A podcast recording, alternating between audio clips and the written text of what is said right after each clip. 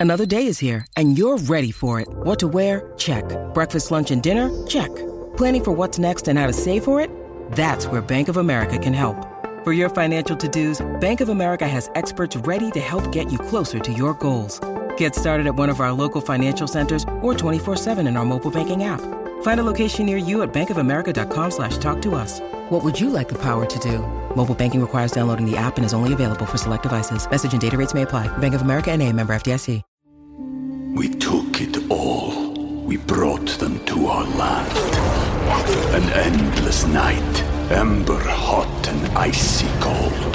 The rage of the earth. We made this curse. Carved it in the blood on our backs. We did not see. We could not, but she did. And in the end, What will I become? Senua's Saga. Hellblade 2. Play it now with Game Pass. Welcome to Den Talk, and we have our guests. And then you can go ahead and introduce yourself and let us know what you're going to talk about. Yeah, so I'm Christopher Velez, uh, head coach of Archimedes Jiu Jitsu Academy here in downtown Shreveport, Louisiana, and just going to talk about how Jiu Jitsu and combat sports could build resiliency in individuals and help improve your lives.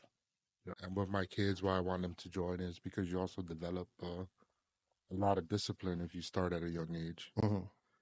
So, yeah, we can go ahead and get into um, what got you into uh, jujitsu.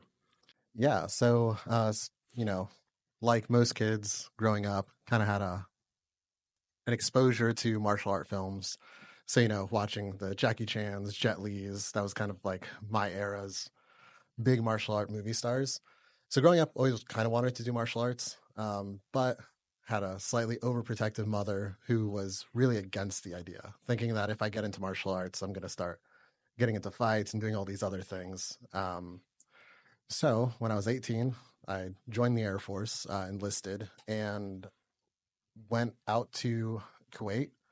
And while in Kuwait, um, I discovered martial arts. Uh, it was through a bad breakup that got me to take the plunge into doing martial arts.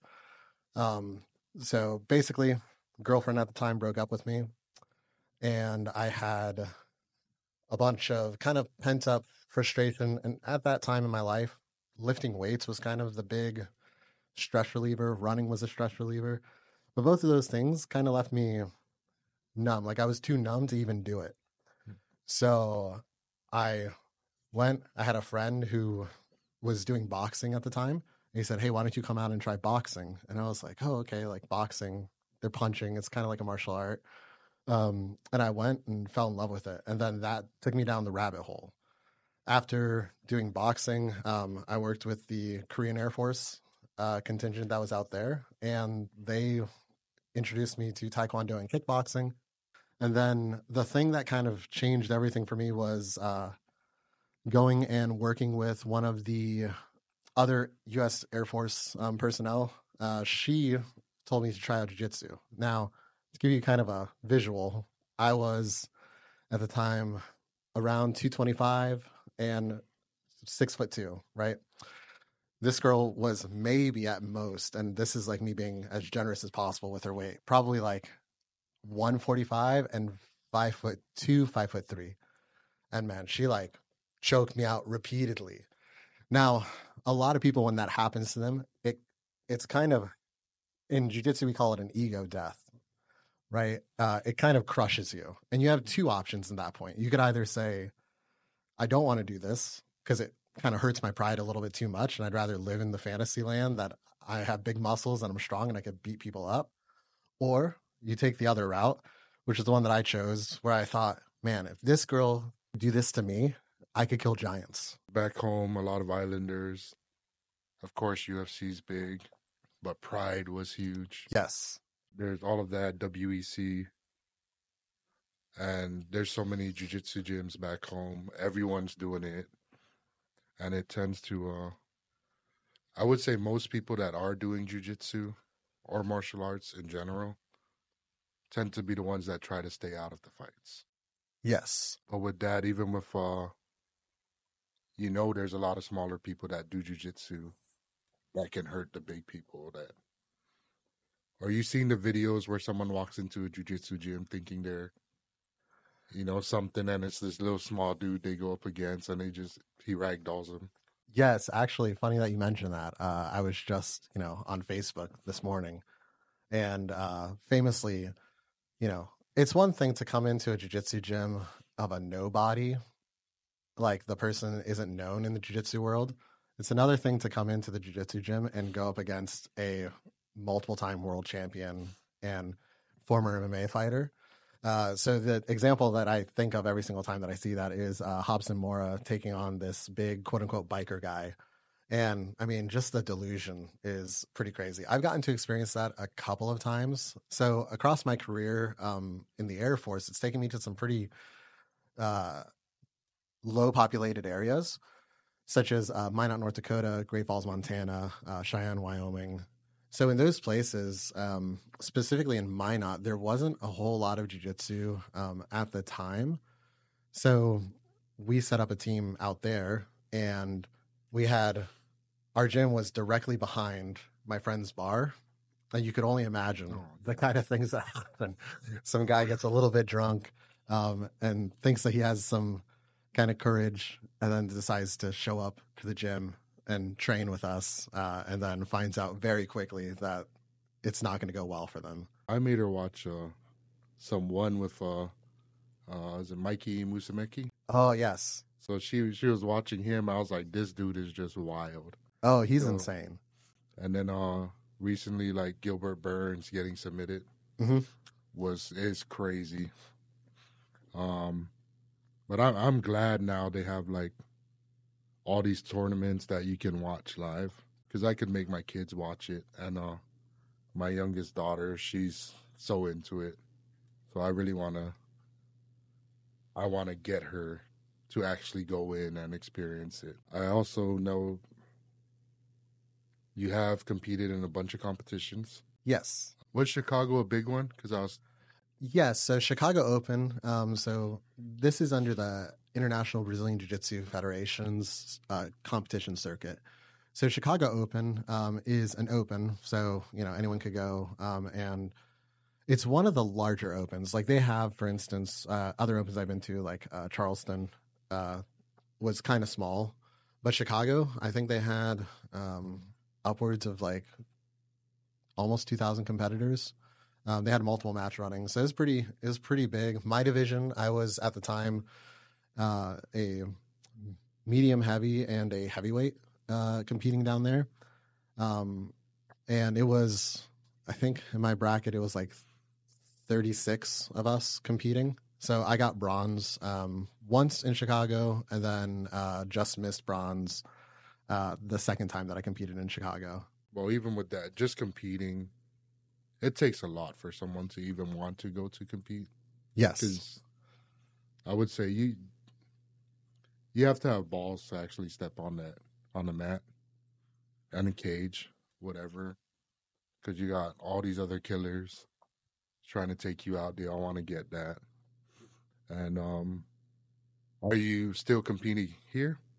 Yes. Um, so I'm still actively competing. Uh, we have a tournament actually that's going to be happening here in Bossier on March 2nd with American Grappling Federation. So kind of free plug for those guys. Um, and that's going to be in Bossier. I'm not entirely sure the location. I'm still kind of new to town. Um, but yeah, uh, still love competing. The thing to me about competing is it's kind of like when you go to compete, there's kind of two things that happens. Number one, I get to break out of just going against the guys in my gym. Um, one of the things that's interesting if you spend enough time on the mats is you'll notice that these little games start happening in the sparring. So, for instance, like my game is specifically uh, a lot of half guard. So people know that I want to play half guard in the gym. So then it gets into this game where I'm attempting my half guard and all they're trying to do is shut it down, which is good. It kind of sharpens up your skills. But when you go to the tournament, it's like the guy doesn't know what my game is and even if he does like the intensity the like emotional uh kind of content of a tournament um you just go way harder so things tend to almost work out better at tournaments in terms of like your moves working. Not say that it won't work in the gym, but it's hard to do when everyone knows kind of what everyone else is trying to do. Um, and then the other thing is you kind of you get to put yourself in a difficult situation because not only is it that I have another person across from me who's willing to break my arm, uh, shred my knee, choke me unconscious, um, but I have to do that in front of people. At least Yeah. in the gym, it's like these are my friends. It's like kind of behind closed doors. So if I have a bad day, like no one's really going to know about it. But there on like the bigger stages, like when I competed at the Masters Worlds, it's like you got like thousands and thousands of people at Ooh. this tournament. And it's just like, The pressure's really on. Yes. Yeah. I couldn't. even, I couldn't even imagine, and I'm so scared of. Um, because you know everyone starts almost like in the backyard. So Mhm. me and my friends, my cousins, we would play around, and I messed up my MCL and ACL. oh, So I'm like terrified of knee like knee bars, all of that stuff. When I see it get put on someone, I'm like cringing because I can feel that pain. And I know during a tournament to just even be in like in a knee bar or an arm bar and hard, all the hard work to go away just like in a matter of seconds. I mean, some people will let it break, but that's man all it takes is seconds. And I know they have big events in uh I want to say Dallas or Houston. Yes, Dallas, Texas has become kind of a new hub in Yeah. jiu-jitsu because not only do you have um, just the giant population of Texas, but you have insane uh, teams out there like B Team, for instance, uh, with Craig Jones and a bunch of the guys who left the Danaher Death Squad uh, set up shop in Austin. So Yeah, there's bunch a, of killers in there's Texas. a big movement in Austin. yeah, And and Shreveport's not too bad. You're like right in the middle of the country almost. hmm So you can really get to big events quite easily, even like uh Vegas events. I mean, tickets are cheap because I know Vegas has a big one. Mhm. Um, some people from back home they fly out to Vegas, Dallas, um, to compete. Uh, Hawaii is a little more expensive, but but it's all there. I mean, everything you can do from Shreveport. And I've seen pictures of your gym, and I like it. It's it's a little intimate gym, and that's like something I would want to have my kids start in, just to have fun. Everyone, when you go to these big gyms, it's kind of hard. yes, I mean, because there's some big ones in town, Mhm. but it, it's kind of hard when everyone's already been doing it. So you can go with uh, white belts, but if they've been doing it for so long, oh yeah, and you walk in, you're really gonna get your pride's really gonna get struck down. Where where your gym, I it almost seems like you're more on hands with everyone. yes. So that's a really a really great way to learn. And I see um do you have some people in your gym that you plan to make compete? Yes, in fact, I'm really excited. Uh, this tournament that we got coming up, I got two of my students uh, competing both in the white belt division. Not quite sure what weight it is. I don't want anyone kind of killing themselves with a weight cut for their first tournament because it's already going to be a bunch of extra stressors on top of that. Yeah. Um, but yeah, uh, my two students, uh, Josh and Andrew, are going to be going out there and uh, repping the flag. And then fingers crossed, hopefully, that there's some higher belts for me to be able to compete with. Um, if not, I have a tournament in Idaho that I'm going to the following weekend. Um, and that one will have a bunch of brown belts at. Oh, cool. So see you're already gonna be traveling and you know, it's and you kinda can you can set up your schedule already for where you know stuff is gonna be happening. Yes. Archimedes is a is a branch of I know it's a Gracie. Is it Carlson? Yes. So we're under uh, First BJJ of Carlson Gracie um, in Salt Lake City, Utah. Uh, so my coach, um, Carlos Santos, uh, is a phenomenal instructor. Um, he's one of those people. He's not as well known in the jiu-jitsu community, but he's if you say Carlisle to any jiu-jitsu individuals who have been training before the aughts, they know his name, which is kind of an interesting thing. Like when we went to the Masters Worlds tournament, he was getting approached by Jimmy Pedro uh, of USA Judo. Um, he was approached by uh, Rodolfo Vieira, um, who's currently uh, fighting MMA. Uh, just a bunch of people that I was like, it's like, oh. And then, of course, Carlson Jr., uh, Carlson Gracie Jr. knows him as well. Um, so it's kind of an interesting thing. He's a little bit more behind the scenes. His biggest thing that he did, aside from winning worlds twice, uh, is setting up the jiu-jitsu in Abu Dhabi, which is uh, that's like the new big hub for jiu-jitsu tournaments. So if you're familiar with ADCC, Yeah. um, that's all owned by Abu Dhabi. So Carlos had set up the university or the school jiu-jitsu programs across um, the UAE, and then also did a um, set up what would then later become a version of the Abu Dhabi Pro, which is the gi version of ADCC. Yeah, I know um, ADCC's been around for a while already. Yes. There are a lot of people back home that would would go out and compete. Mhm. Um, I mean, some notable guys back home, like uh, he's not from there. I don't know if he still lives there, but he was training there. Was Mike Fowler? Oh, yeah. Brandon Vera lives there from time to time. He he splits with Philippines and Guam. The purebred gyms are there. Oh, okay. So, So- are, are you from you're from Guam? Yeah. Ah, okay. So, I have a bunch of friends who train down there. Yeah, so pure. So you know how big it is. like, Yes. purebred and uh, Spike 22 and all of that. So they have tournaments on Guam, Mhm. and uh, a lot of them go out to compete. And of course, they'll come out to uh, Dallas and Vegas, like I said, and um, your Roll is a dude from Guam. Yes. So it's it's really crazy how far jiu-jitsu has spread, and uh, like we were walking around in uh, Hot Springs last year, Mhm. and she's wearing a Fokai shirt. And uh, a girl just went up to us like, "Oh, Fokai, you guys are from Guam?" And it's like, "Yeah." And it's like, "Oh, my husband goes out there and he trains all the time Oh, that's so cool. from from Hot Springs." So it's so crazy how these brands from Guam just kind of spread. yeah. And uh, I know Spike Twenty Two. They have gyms in uh, San Diego now and uh, and stuff. So yeah, it's. I think it's already like rooted in the Guam culture. like Yes, there's- jujitsu. For as small of an island as Guam is, the amount of jiu-jitsu per capita there is absurd. So one of my uh, really good friends, kind of uh, partners with uh, Archimedes Jiu-Jitsu Academy, uh, Gerald Rivera. He is, or he was stationed out at Guam, and uh, just the scenes that he would show me from the Marianas Open, for instance, was insane. And the white belts, like I, those white belts look pretty rough. Like in terms of like how strong they are, their athleticism, like their base, like everyone trains super hard. And when we got a couple of those guys, because you know we have Anderson Air Force Base at Guam, so we'd have folks rotate through. Like those guys are, they're like boulders trying to move them.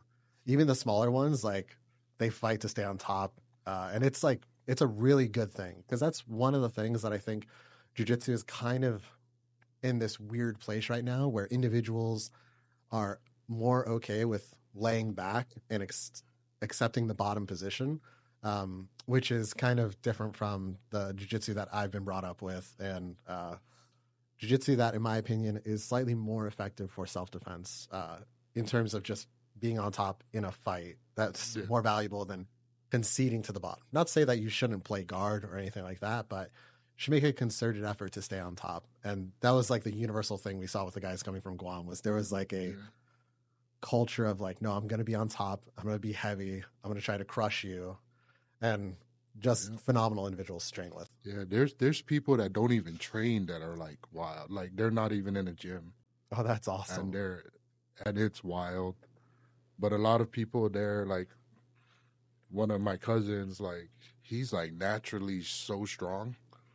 Like when he finally joined the gym, he could roll with everyone. But then we were watching, we were getting like UFC DVDs back then, and they'll have Yeah. those little special videos where they teach you to do a Kimura or Yeah. something. So we were watching that, and when he finally got to a gym, he was able to almost hang with everyone just from watching uh, DVDs, which is which is wild just to think. And the amount of gyms on Guam, like someone would be like shocked hmm because I think we probably Guam could fit in Barksdale, and we probably got I know probably over fifteen gyms on Guam, Yeah, and it's such a tiny island, and the gyms are stacked, that's incredible. and it's it's fun to watch when we see people that come out here for tournaments or uh, people that move out to uh, Dallas or San Diego just to focus on jiu-jitsu or there's some in Kansas City. hmm Um, and it's nice to see jiu-jitsu just spreading to an even wider audience because now everyone knows like the dudes with the like I don't got cauliflower ears, but like dudes with cauliflower ears you probably don't want to mess with. Yeah, They they might choke you out. Um, but it, it's nice to finally see it spreading. And uh, when we first moved out here, I was watching some fights, and I know there's some people from uh, Soul, Soul MMA, Oh, Soul Fighter. yeah, Soul Fighter, Mhm. that that are in the UFC. They do go compete, Yeah, um, which is nice because you need that those gyms to help spread, and then more jiu-jitsu gyms are starting to open here, Mhm. which is which is pretty awesome, and um, just to be able to get people into it, um, like if I didn't have my knee stuff, I'd I'd be wanting to join it, Mhm. wanting to do jiu-jitsu. I'm just so scared of my knee. So, you know, funny story. Uh, my shoulders are absolutely trash. So, other things that I did, um, other than jujitsu, when I started doing jujitsu, I got into it, jumped into MMA in Georgia. Um, thankfully, I was talked out of doing an amateur MMA fight because what I didn't know was I was going to be basically fed to the wolves to pad someone's record. Um, and that individual was a, uh Georgia State wrestling champ. So I was, and I had no wrestling at the time. So when I left uh, Georgia, I got picked up for Air Force Academy prep, um, and I wanted to continue doing MMA, but they take away your card. Essentially, you can't have a car when you're at Air Force Academy until you're a junior. So I was like, well, I can't do MMA anymore. So I walked onto the wrestling team. Uh, starting wrestling at the age of 21 in college is Yeah. not the smartest way to do it. Don't don't do that, guys. um, so uh, wrestling did a lot of good for me. I wrestled for uh, one year at the prep school, uh, which is NCWA, and then I did four years on the D1 team. Um, changed my life, uh, helped me out. But during that time, of course, wasn't training jujitsu. But the amount of cranking that happened on my shoulders, like I started to kind of get some shoulder issues. And then I jumped into jujitsu uh, and judo. Well, judo before that, I did for two years with wrestling. And then um, I did jujitsu for my last senior year. I was wrestling and doing Brazilian jiu jitsu right outside of Air Force Academy. And that uh, wrecked my shoulders. And now I have like a lot of shoulder issues, but I still train. And as long as you learn, like, hey, like, the guy like grabs my shoulder and like forces it into a position that it's like I'm not going to recover from, like tap early, tap often. Because there were times that I like let things go on way too far. Like my shoulders used to be really flexible, they're not anymore, and it's because I would watch people like just crank my shoulder over until like it was about to pop, and then I'd be like, "Oh yeah, you got me." And it's like the guy got me three or four seconds ago, and I could have saved my shoulder. I remember once when my, my shoulder had popped and it's just like my arms hanging. and uh, I did a, the stupid thing of us trying to pop it back in, oh no! and it, it hurt really bad. And it still hurts still today. Just, I don't know, but yeah, so Air, so Air Force Academy, how'd you uh, get into that? Yeah, so uh, just kind of worked my way up uh, while I was enlisted. I was a security forces member, so basically the equivalent of military police for the Air Force. Um, and I just kind of poured myself into work, uh, applied to, I was taking uh, some college classes, um, and I applied for a commission through Air Force ROTC and got denied. Um, And ironically, because of the breakup, uh, I decided to apply to Air Force Academy because this girl I was like really into, and I thought we were gonna, you know, get married and do all this other stuff. You know, 19 year old, like probably like first real girlfriend that I had. Um, so when that fell apart, uh, I decided to apply to the Air Force Academy because uh, when you go to Air Force Academy, you're not allowed to be married, um, which is a, a, weird thing. They basically don't want you to have any dependents on the outside. Um, but yeah, like it was it was a good time. A lot of you know, if you ask most Academy grads, they say it's a great place to be from, not a fun place to be at. Uh, just because the academics were ridiculous, and then on top of that, being a college athlete was was good. Are you still taking classes for something today? Yes. Yeah. I'm uh, currently working on my master's degree um, through Air University, and uh, it's in nuclear warfare. Uh, is the degree title? Um, so yeah, it's it's fun. That's what I'm uh, counting down days to when I'm done. When I hit the end of September, I'm finished with school, at least for a little bit.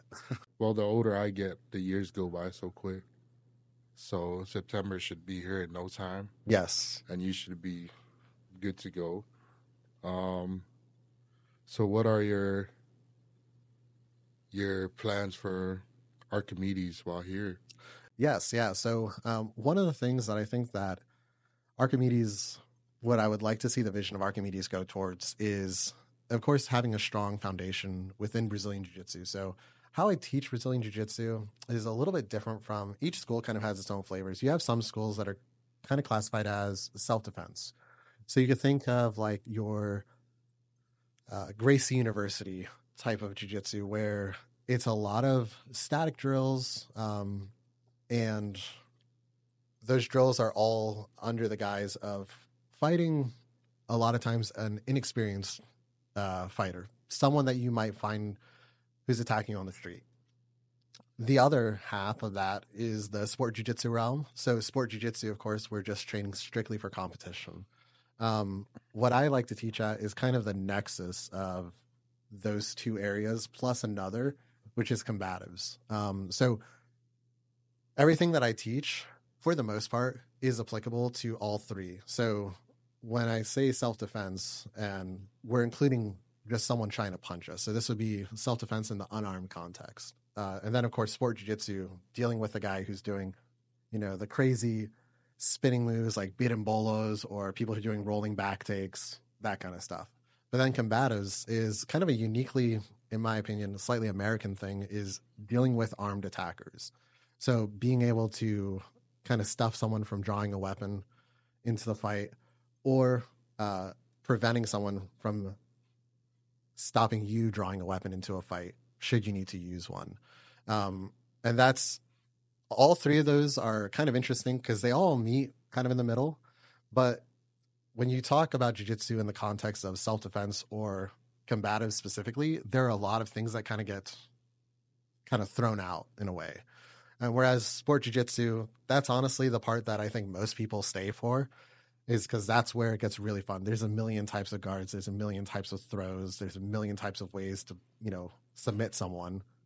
Um, but when it comes to the other styles of jujitsu, uh, they're a little bit more short and to the point, um, yeah. which is good for both aspects. Now, the other thing that I'd like to see Archimedes kind of move towards uh, is kind of incorporating with other gyms. So, you know, places that I've been, um, I started training jujitsu in Utah, or sorry, in Colorado. My coach then moved to Utah. Um, so training in Colorado. So Mo Black um, recently just won the West Coast tri- the West Coast trials for ADCC, um, and Mo and I started at the exact same time at Prime Prime Brazilian Jiu Jitsu in Colorado Springs. Uh, the reason she was able to perform to that level was because there was a collaborative effort across the state of Colorado to build someone up to become an ADCC contender. So that's something that I think that we could accomplish here because we have tons of great gyms here. Um, we got, you know, just off the top of my head, of course, there's us. You have um, Bomber Jiu Jitsu, which has two black belts and a phenomenal brown belt. There's uh, Bossier City uh, Jiu Jitsu. They have uh, their head coach fought for Bellator. So like there's of course Soul Fighters, Carlos Machado. We have a good foundational base here, and I think everyone's kind of doing something slightly different. That if we mix together, we could produce a champion that's native to Shreveport Bossier. Um, rather than necessarily sending folks off to Dallas or sending folks off to other locations. And another use case of this is also Amy Campo in Utah. Um, she's another individual I got to train with. Uh, she recently beat Gabi Garcia. I saw it. Yes. Yep. And that was a huge upset. Um, for folks who didn't know Amy Campo, I mean, she'd been kind of crushing tournaments leading up to that. But when they saw Gabi Garcia standing across from her, they're like, oh, Gabi Garcia's got this in the bag. And Amy, Big. Amy put it on her. Yeah, she's big compared to her. Like, Yeah, she's she's massive. She's massive compared to me. Like I stood next to her one time and I was like, wow. I was I was watching the the thing. And I was like, God damn, she beat her. Yeah. Yeah, it's and I I think uh yeah I think that that's a good way to go because everyone can help sharpen everyone's Yes. uh, tool bag and produce someone, and everyone could have the enjoyment of all helping this one person get there. And there are people getting medals or medaling out here, Mhm. so I mean the future is bright for a lot of the gyms out here. And um, are you also are you working with kids or are you just doing adults? Primarily adults. Um, I'd love to get a kids class going. Uh, just the issue is is kind of getting folks to commit to bringing their kids. That seems to be a unique thing that I've experienced here. Is a lot of parents aren't as willing. Like so, of course, you know, we're pro. How old are you? Thirty four. Okay, so yeah, we're around the same age. I'm 36. So growing up, parents were like, my mom shuttled me everywhere, like to this after school activity. My brother was doing something. You know, it's like kind of like this. Uh, and it seems that a lot of parents aren't as willing to do that. Um, so we've kind of struggled in growing our kids program.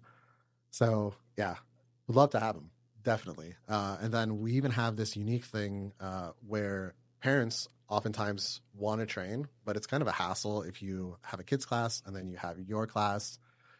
Under the traditional Brazilian Jiu Jitsu model, for most schools, you have a kids and an adults class that happens right after. So some kids are kind of stuck at the gym for like two and a half hours.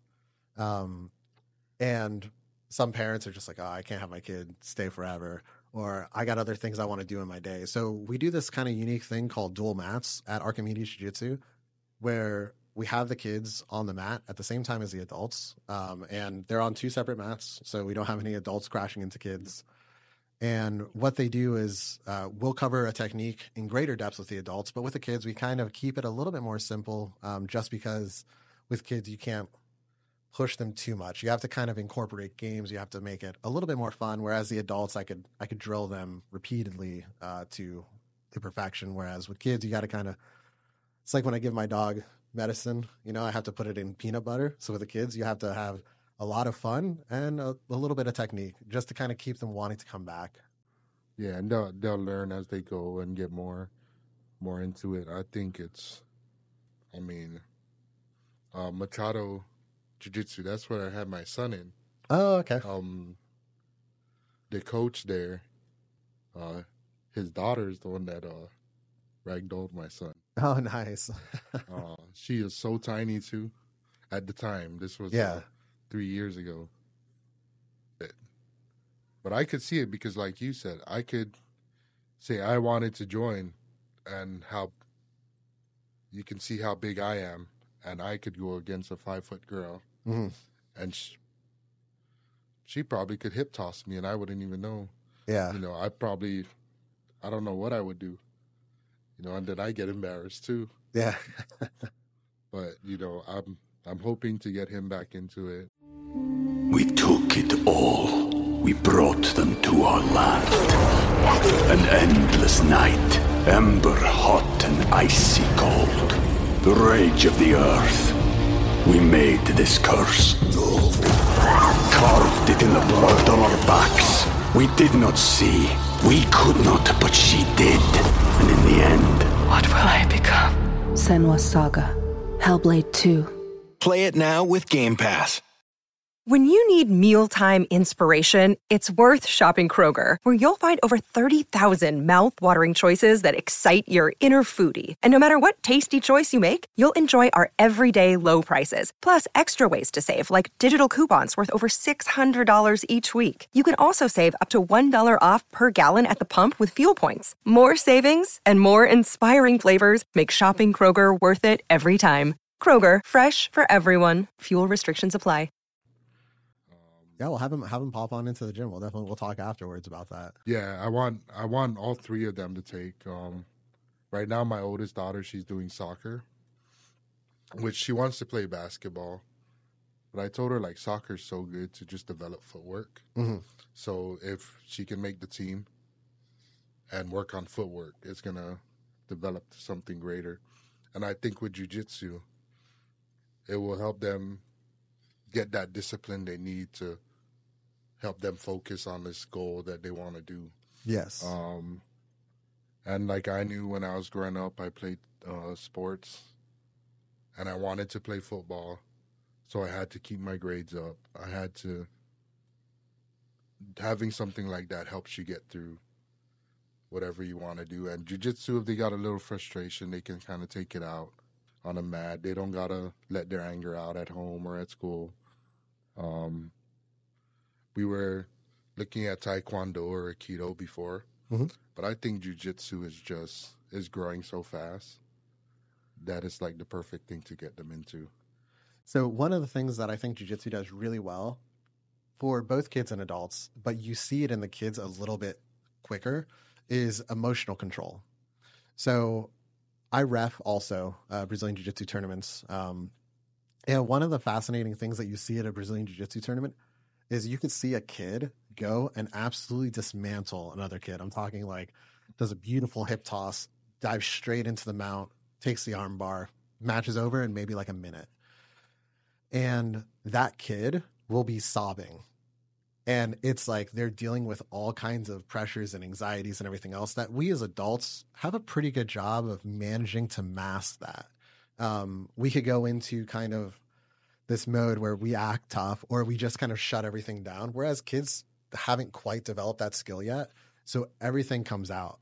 And what is interesting is when you see these kids repeatedly, either win or lose, keep showing up to these tournaments, or you'll also see it inside of the gym too. If they keep showing up, they'll learn how to kind of manage those emotions. Because, you know, at the end of the day, we're all kind of just dealing with emotions throughout the day. And as you get into doing jujitsu and having someone try to smother you or having pressure, like a, a ton of like negative things uh, could come up in your head and you learn kind of how to shut that out. The other kind of benefit that I find for uh, kids and adults as well is learning kind of learning compartmentalization uh, with their emotions. Like when I love jujitsu simply because of the fact that for about an hour and a half a day, I get to basically be a kid again. Um, because, you know, as adults, like how many times do we get to play? Like it's a very rare thing to to get out and play. Like, and I wish that there were more kind of sports for people to get involved in, but it's it's not as popular. So jiu-jitsu is like one of those opportunities that as an adult you have a chance to play. Like I sit there and like we'll roll and I'll talk I'll talk shit to the guys and they'll talk shit to me and we'll goof off and it's like it's this really kind of uh like relaxing in a weird way a relaxing thing that I get to do every day where I'm sitting there and I'm constantly uh in my own I'm getting to escape my own head because uh, I can't really think about anything else. I can't think about you know the homework assignment I got due, or you know all the meetings I got to go to, or financial issues, or whatever have you. Uh, Jiu-jitsu, I get like to almost experience a form of meditation that I couldn't experience if I tried to meditate. Uh, you know, some people could do that, and that's phenomenal. I think that that's a superpower in and of itself. But like if I'm left alone, like in a quiet room with my own thoughts, I can't stand it.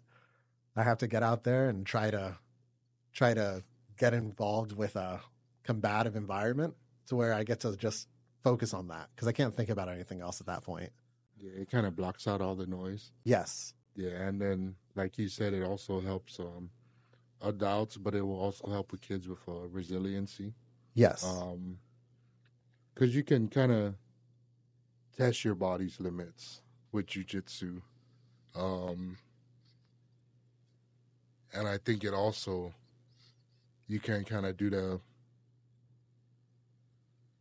you can kind of make your your mind control a lot of the pain that you're going through while doing jujitsu, hmm and over time you get better and better at it. And um, I think it's jujitsu is something I look at like in a really positive light for adults and kids. Um, well, really, a lot of sports I look at it in a lot of positive light. I think only good can come out of kids when they get into sports. Yes. Because when I when I was in football, from uh, Pop Warner, going up, and you want you want to play, you're gonna focus on doing all these positive things to get better. Um, then you end up developing friends with that that are friends for life. Um, jiu-jitsu even more, more so, because you're on a mat, hmm um, blood and sweat sharing with these people, uh, working hard just like you. And you, how you were saying earlier, you guys are having these little games where they're gonna try to one up you, or and or you're gonna try to one up them. Yeah. And you, at the end of the day, you're just helping each other. So the bond of sports and mixed martial arts in general is is really positive and um and I think at the end of the day it helps anyone going through any type of mental issues um or just someone that just wants to explore something new hmm um a lot of a lot of people get into it by doing that Yeah. So one of the things that um, I'm actually working on right now, I have it set up with both LSUS uh, Veteran Center as well as the VA. Is we're doing a Jiu-Jitsu for Resiliency. Um, I've done this once before um, to great effect. So Jiu-Jitsu for Resiliency. Of course, when we're talking Jiu-Jitsu for Resiliency, we got to kind of talk about the four pillars of resiliency. Um, you know, kind of standard Air Force stuff. So we got the physical, mental, the uh, emotional and the spiritual, or sorry, the social and the spiritual. Uh, so the physical is pretty self-explanatory. You're going to get out there, breaking a sweat. That's just good for you, releasing endorphins, kind of keeping yourself healthy. Um, the mental side and everything after that is where jujitsu kind of gets a little interesting. So one of the fascinating things with jujitsu is it's enormously mentally taxing when you do jujitsu not necessarily from the sense of like that I'm like stressed out or anything, but I'm learning to manage that stress, um, learning to manage my emotions, and I'm doing problem solving on the fly, which translates really well when you get into the, into you know just regular life. Uh, Dan Gable had a really great quote: uh, "After wrestling, everything else is easy." Right? Jiu-jitsu is very much in the same vein. Um, especially because it gives you a paradigm on how to view the world. When you're sitting there and you're, say, trapped in side control, right? And the guy's attacking a submission. I have a standard list of things that I need to accomplish. I can't just sit there and say, I want to escape and submit the guy right away. Like, that's like not the way to approach the problem. The way to approach the problem is step by step. So I have to defend my arm, get my frames in, make space, recover the guard, and then start to mount my offense. Well, you could take that and apply it directly to your life. So let's say you're in debt, for instance, um, and you're looking at the mountain of debt that you have, and you're like, "Oh my gosh, I need to, you know, pay off X number of thousands of dollars." It's super easy to look at that and be like, "That's impossible," or you could say, "Oh, like I've I've done this in jiu-jitsu before. I set a budget. I go and I prioritize what my spending's on. I, you know, do whatever and I take it step by step and then you look at the distance that you need to go and you just accomplish it. Um, as far as the uh, social aspect, that's also a huge part of jujitsu. So I'm sure that your friends who train jujitsu, if you like were like talking to them like, "Hey, I'm to meet you after jujitsu practice," they'll tell you a time that practice ends, but that's never when people leave, right? So in jujitsu, we call it a resenha. It's basically like a hangout. Um, and what you do at that is you're essentially you're just kind of sitting around with with the guys and the girls, just you know, just kind of bullshitting, having fun, you know, kind of talking about life, which is another thing that, you know, a lot of people don't have that opportunity to do day to day at work. Like I'm fortunate being in the Air Force that that's also kind of bred into the military culture that you're gonna you have like a standard set of suffering that you go through, for lack of a better word, um, that you could bond over, and then that common bonding just builds into a stronger friendship than I would have if I say worked at like a Walmart and I saw people, my coworkers for the eight hours a day, and then I just like cut right out. Um, Jiu-Jitsu kind of provides that space as well um, for both adults and kids. And then the spiritual aspect um, is kind of interesting because there you get to, it kind of ties a little bit into the social aspect. So, of course, when we think spiritual resiliency, a lot of people instantly turn to religion, which is a phenomenal way to become spiritually spiritually resilient.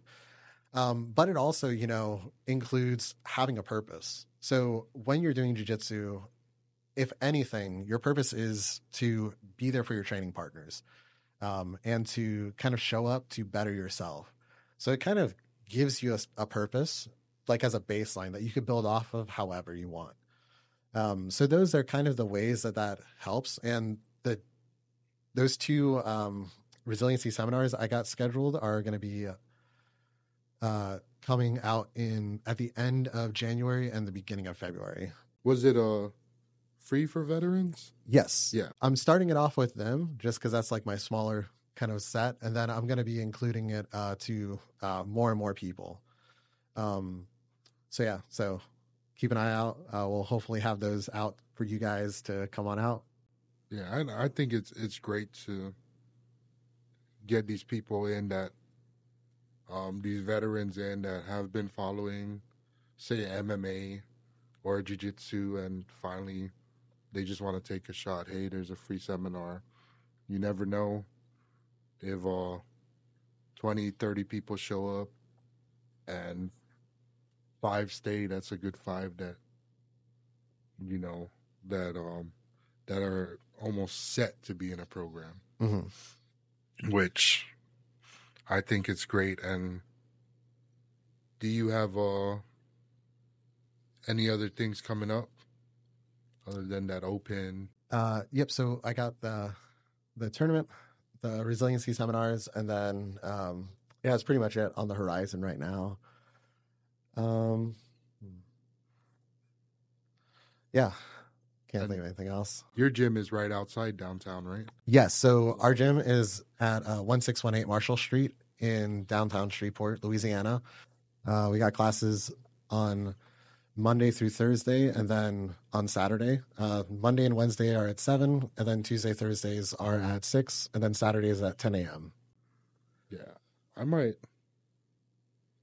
have to bring my kids there on on a Saturday. Yeah, come on through. Like with my my schedule now, she knows how crazy. schedule is pretty crazy. So now, yeah. like, I just got back to FedEx, so I I'm gonna be working at one job from seven thirty to uh, four thirty in the afternoon, mm-hmm.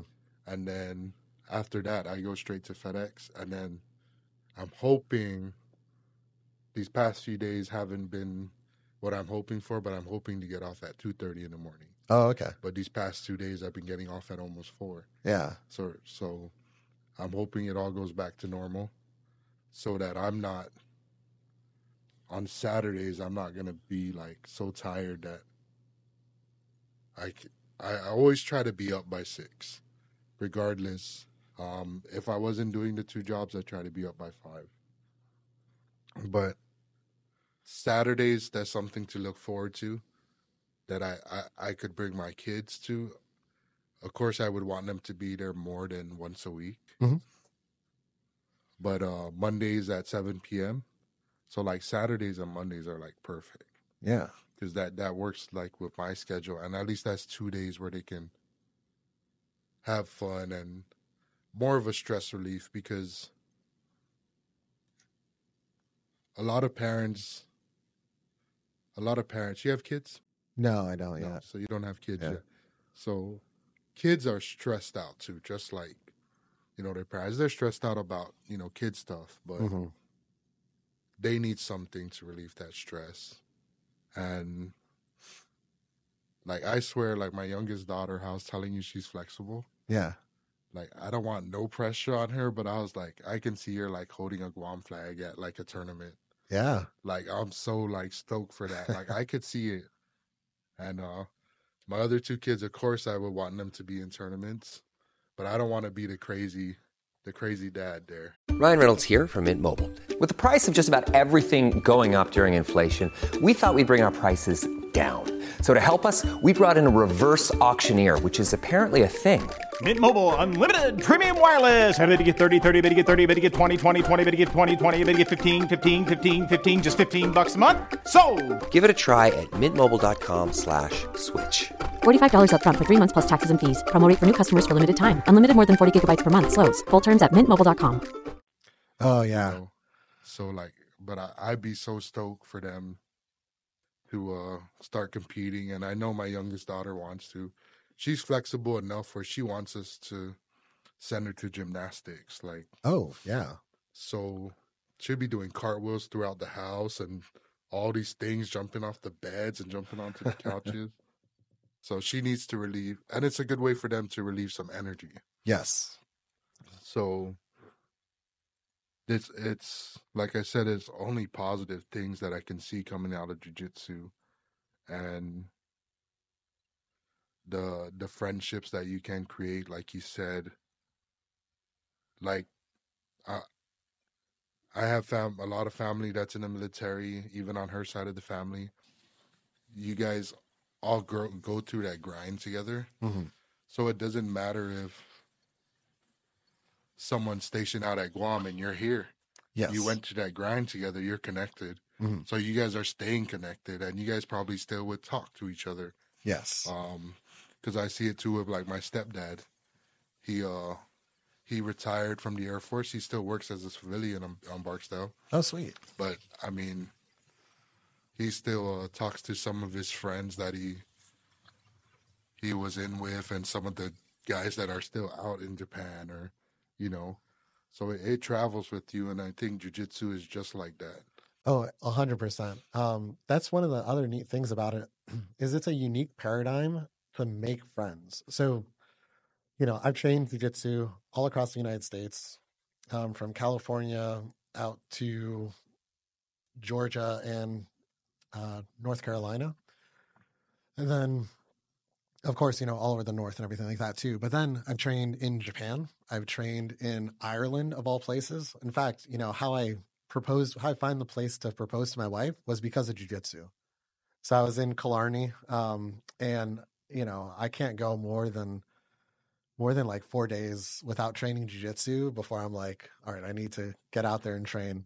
So I found a local uh, MMA gym in Killarney, uh, SBG, uh, Straight Blast Gym, and those guys, uh, they were like, "Hey, yeah, come on in," and trained with them. Had a great time. Got to kind of sweat it out, release the the energy that I had kind of pent up over the vacation. And I was like, "Hey, I'm going to uh, the Ring of Kerry, and I want to propose to my wife."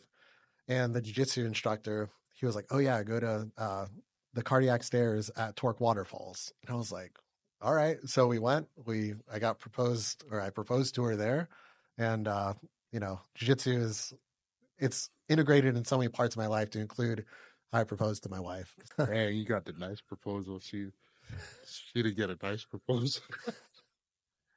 no, but she got a nice husband, huh? and I also think you you meet all these friends that you compete with at these tournaments. yes. Um, they end up you almost bonded with these people that you compete with, uh, or people that you meet at tournaments.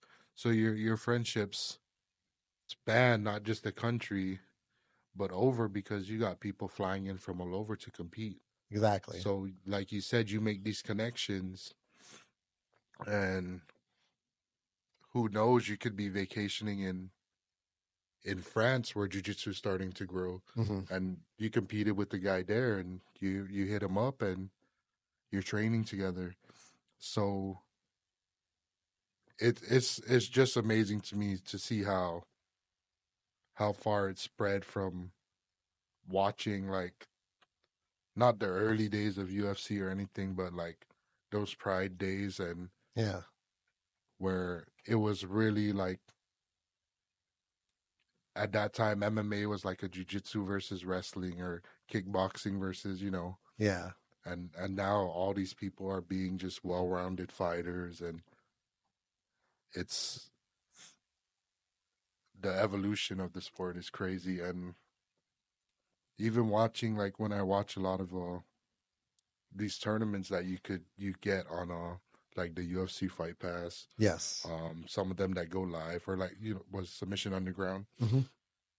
Um it's it's so crazy the talent that's around and there's now you can get paid from it Yes. there's people making money um so like i was showing showing her some of the people that are coming up and a lot of the people don't even look like killers. They look like and i think mo- most of the time everyone's nice people Yes. but it's not people that you would think that are these you know crazy killers. They don't look like that no more.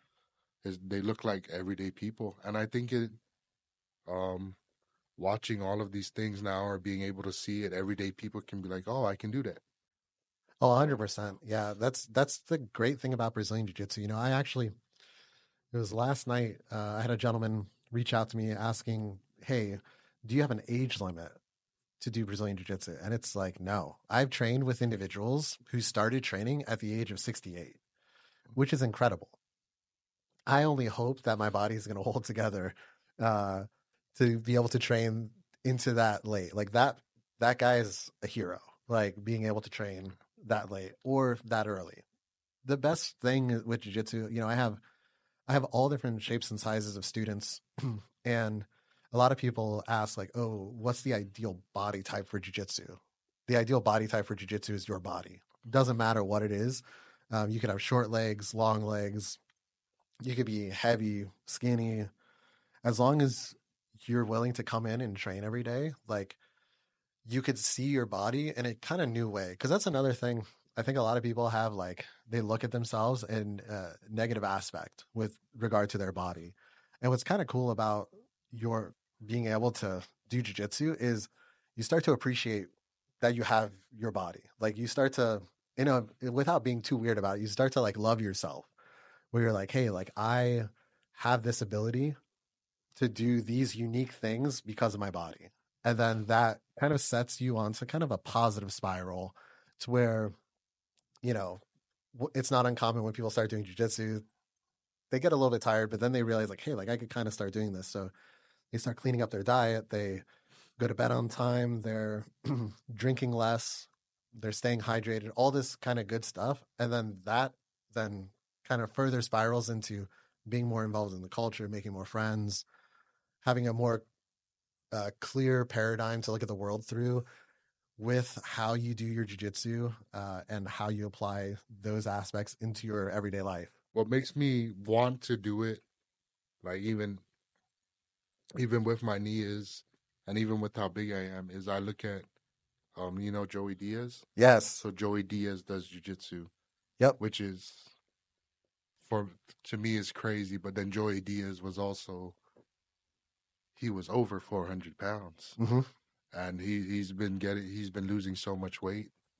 Um so joey diaz can be a more popular inspiration for a lot of people that are big to jump into it. Exactly. but i mean and you can be that regular person. I mean it helps he has like eddie bravo and those guys but but you can walk into a gym and you know do that i don't think joey diaz is doing a rubber guard Yeah. because I wouldn't try to do that. I'm not.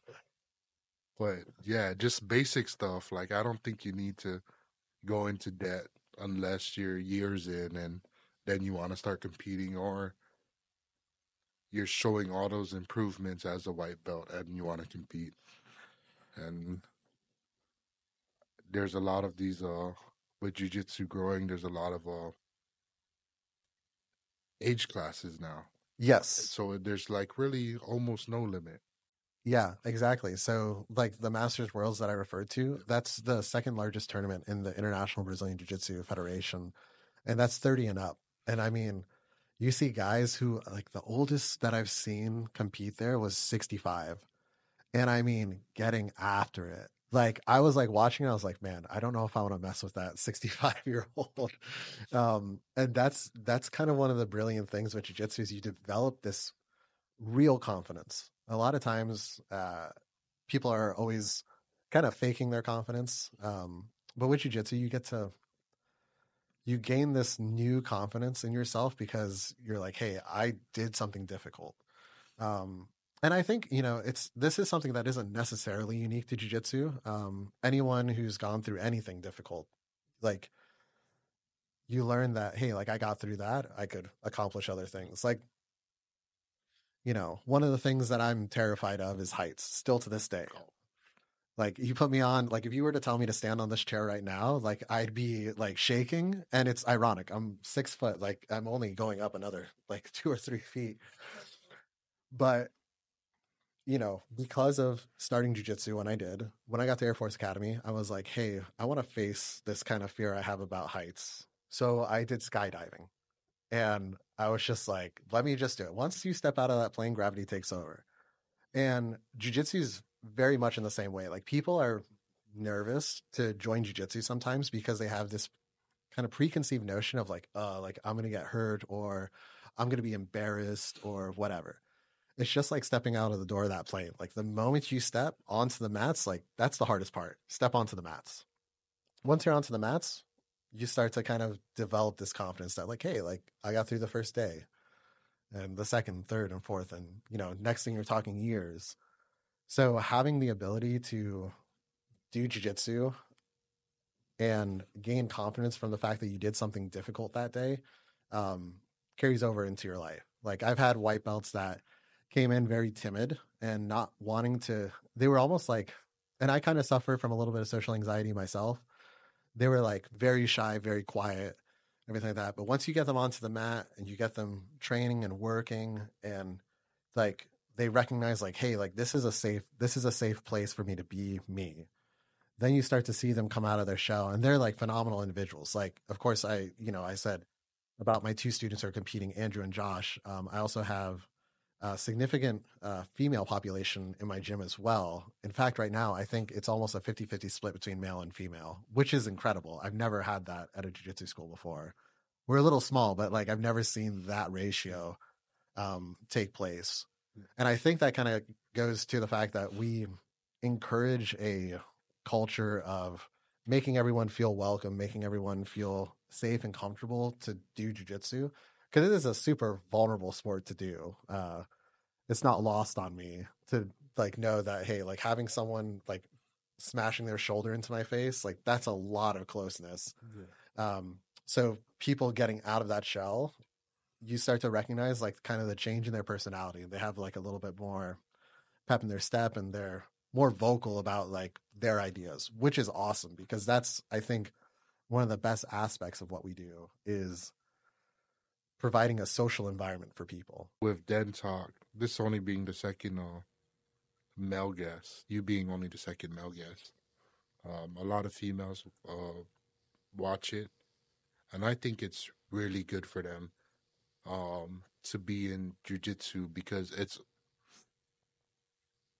it's a thing where you can kind of hide that you got this self defense. Mm-hmm. So if someone does try to do anything to you, they don't expect you to do jujitsu or to throw them on the ground and do something. Yes. So it's more of a sneakier self defense, I think.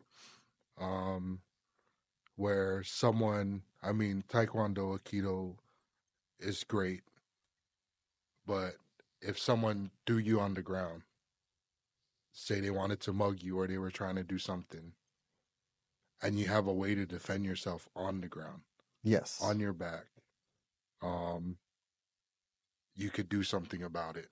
Mhm. So I think for a lot of women, jujitsu is a really, really good sneaky self defense to have because it's not going to be expected.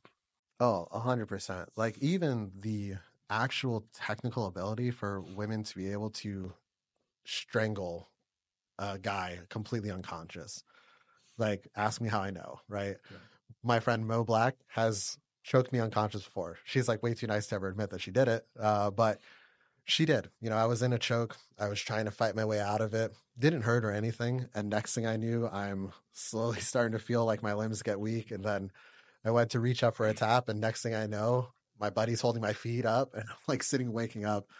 And, you know, Mo was phenomenal. She was very apologetic and everything like that. But just a really, that is like, you know, our size difference alone should be like the kind of the use case for jujitsu for women um, because it doesn't matter if you all it takes is for you to get your hands around my neck or your arms or your legs around my neck and i go unconscious just like anyone else whereas with striking sports that they were weight classes for a reason in striking sports. So even if there was even if say i was the same size as as a woman and we were getting into a striking exchange like she could take just as much damage. But in jiu-jitsu like a smaller person actually can use the martial art. It's kind of like, you know, when you watch Bruce Lee and you see the small guy beat up the big guy, this is like the real life version of that, where when the smaller, weaker individual is capable of of winning the match. Oh yeah, and they they're probably able to move around a little quicker. Mhm. Um, yeah, I think it's. I think my wife needs to get into jujitsu. Yeah, come on through. We got we got we got a bunch of women that train, so get you on out there. Do you have any message to someone wanting to get into jujitsu or any life advice that you've received or been inspired by through this journey of jujitsu? Uh, yeah. So, um, kind of answer both questions with with my answer here. So, um, you know, a lot of people ask, what is the most important belt to get promoted to in jiu-jitsu, uh, or what is the hardest belt to get promoted in jiu-jitsu? And there's in the jiu-jitsu space, people argue between blue belt, purple belt, brown belt, black belt, right? But in my opinion, it's the white belt. Um, transitioning from the leather belt that we wear around our pants to wearing a white belt and a gi is one of the most important transitions that anyone makes. And that requires a great deal of courage to come into a gym. And like I said earlier, you know, the biggest thing that you could do is just get out there and try it. Like step yourself out onto the mat. The most difficult part of doing jujitsu is the drive, getting to the gym. Um, and if you could accomplish that, that then could bleed over to the rest of your life where you don't want to go through life and coming to the end of the road and ask yourself, what if? What if I had done this? What if I had done that? You know, I was sitting there thinking about this mm. the other day. You know, what if I didn't start Archimedes Jiu Jitsu Academy? Or you guys, I'm sure, have probably thought, you know, there was a point where it was like, hey, I want to start a podcast. You could have easily just said no before you ever gave it the attempt, but you guys are flourishing. So this is one of those things that it's like, you know, it applies to jujitsu, and of course, this is kind of how I view the world. But you know, as Miyamoto Miyamoto Musashi said, um, you know, if you see the way broadly in one thing, you see it in all. So just get out there and put yourself in those uncomfortable situations. Of course, I would love for you to come and train jujitsu with me. But if you have anything else going on in your life that you want to try and do, just go out and do it. Like the worst that happens is you find out that, hey, that wasn't for me. And you just lost a little bit of time.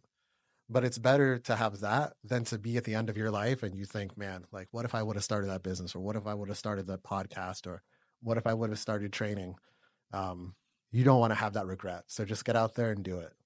Yeah, that's what I I've been wanting to do jujitsu for the longest time. So I always say, when am I gonna start? When am I gonna get into it? Yeah, just start But- start start today. but yeah, I've, I'm I'm gonna bring bring my kids. I I I want to get to it.